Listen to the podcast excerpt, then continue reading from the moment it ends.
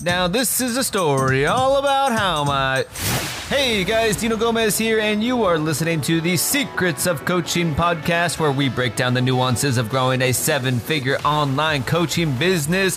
And we are about to get started in three, two, one. I just want to start this episode off by saying that you are absolutely crazy if you don't think you can do this, and I'm going to prove it to you in today's episode. If you are listening to this podcast and if you listen to these episodes, um, you know, consistently, I just want to start by saying you are a badass, you are a go-getter, you are a visionary, you are an action taker, you are doing all the things. You're educating yourself with all the information and and that is awesome. That is step 1. That is that is what 99% of people don't do, right? Think about your friends and family and so forth that are not entrepreneurs most people go through life and they go, Hey, I, I finished college and I'm done learning. Like my self development is now done. I get to just hang out and collect a paycheck and, you know, live Groundhog's Day over and over again. So I want to start off by saying that you are crazy awesome for being in that 1%. You are already going against the grain. Even if you haven't launched your business yet, if you plan to, right, you are freaking awesome. You're in the 1% mindset wise than everybody else, right? Society tells us entrepreneurship is a big risk, right? And so already, if you have plans to get started, already, if you're up and running, you are in the 1%, all right? And the reason I say that is because what people do in the online space, right, is, is we're consistently comparing ourselves to everybody else out there right? And we're always going, okay, why am I not growing faster? How did they do this? How did they do this? And am I worthy? All those types of things. Guys, you're already freaking awesome if, if you have launched your business or if you plan to launch your business and you're going to. You're already in the 1% in terms of your mindset, understanding that entrepreneurship is the best vehicle to freedom. All right. I notice I said freedom, freedom and fulfillment and happiness. That is what entrepreneurship is about. That is what it ultimately provides. All right there will come a point in time you become successful enough where li- literally like you you have enough money like so you you you stay in the game for the freedom for the happiness for the fulfillment that it provides you um and so that's freaking awesome all right and so the the reason i say this oftentimes is because again our mindset is is is crucial. It's key. It's not the end all be all, and that this is one one of the things I'm going to rant and rave about in this this short episode today. Again, we're going to keep the episodes shorter and punchier moving forward, but um, I hear so many people just say mindset. You just need to figure out your mindset, and I like to respond to them rhetorically in my head and say, really, if, if you only need mindset, then sit with your mind for 60 days. Don't touch your computer, and let me know how much your online business grows. Mindset is one piece of the puzzle. All right. There are many pieces of the puzzle that go into a successful business. You have to also have great messaging. You have to have a great stance. You have to have market positioning. In other words, how are you different than your competition? You have to have the right offer, the right pricing, the right program delivery, all those different types of things. All right. Um, the right lead gen source, you have to have traffic and or leads coming into your business. And you also have to learn how to close clients as well. So that's sales. So mindset is one piece of the puzzle. There's strategy as well, and then taking action. All right. And so uh, mindset is a big piece, though. It is a big piece. It is not the only piece. It is a big piece.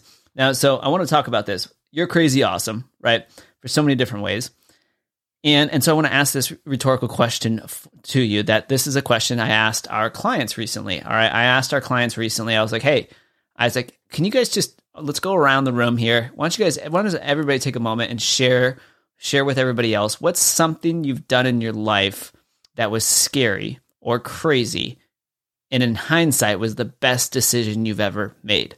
All right. And so I asked this question, and oh my gosh, the responses we got were insane right? Think about it. If you have children right now, that's a miracle in itself. That's unbelievable, right? There's no instruction manual on how to raise a human being. All right. And so the fact that you've already done that or are currently doing that is remarkable, right? And so if you have kids, right, and, and at any point in time you're you're um, you know struggling with your mindset whether or not you'll make it as an entrepreneur, whether or not you can continue to do this, if you have kids, that is probably the craziest, toughest thing in the world to do is raise kids without an instruction manual. They have their own personality. Eh, like we're in a kind of an interesting day and age as well. So that is freaking badass. So if you've done that, why can't you grow your coaching business? Like rhetorically ask yourself that question. Like I raising a kid, I would say is a thousand times more difficult. Um, and I don't have kids, but I just imagine so, right? And but I asked that question rhetorically to our clients, and the responses we got were insane. Like it, people, it's um it's I love learning about our clients, you know, beyond just what they're doing in their business, just them as person individuals. It's so cool. So we have clients all different ages, all different countries. One gentleman, he's in his uh, mid 70s. All right. So talk about a badass, mid 70s, and he's launching his coaching business. He's spent previously the his previous 40 years in corporate America. And, and then he retired and he's like, no, I don't want to just sit around and be retired. He's like, I'm going to launch my coaching business. So super, super badass guy, cool, cool guy and um and so uh, his story was what I was taking flying lessons, and he's and from he's from Australia. He's like I was taking flying lessons, and I think he said if if I remember correctly that his buddy was um was the pilot instructor and was teaching him how to do it, and so he did several you know lessons and so forth, and then without knowing, one day he goes back in for another lesson. He gets in the plane. He's in the driver's seat and uh, his the pilot instructor and or his buddies in the passenger seat and then they start the plane up and um, and then the his buddy gets out of the plane and said closes the door and says hey i'll be right back. I just gotta grab something. And he's got his headset on. And then once his buddy gets out of the way of the uh, of the air, small airplane his buddy you know messages and radios into his headset and says hey um, you are um, you're gonna fly solo this time. You're ready. And so he wasn't prepared for that. He thought it was going to be another like you know a training with, with with a co-pilot, right? That's experienced in case anything goes wrong. And his buddy says, "Nope, you're ready. Like you need to take you know take the plane up into the air and land it. You're ready for this." And so he went ahead and did that, right? But he said he was just you know he, he was freaking out, right? Like oh my gosh, because he he didn't he didn't know that this was the day, and he said he didn't feel ready, but nonetheless, his instructor said, "No, you are ready." So he went ahead and did that, and he and so it's interesting to see him be reminded of that story right? And as soon as he was done sharing that story, I asked him, I was like, so why, like, how could anything else be difficult to you when you remind yourself of that story? Like, that's crazy. I would, I would be freaking out if I'm, I, I don't like heights to begin with, but if I'm up in the air in one of these tiny little airplanes and have a few flying lessons, that's crazy, right? And so as we went around the circle in the mastermind, right, everybody's sharing all these crazy stories.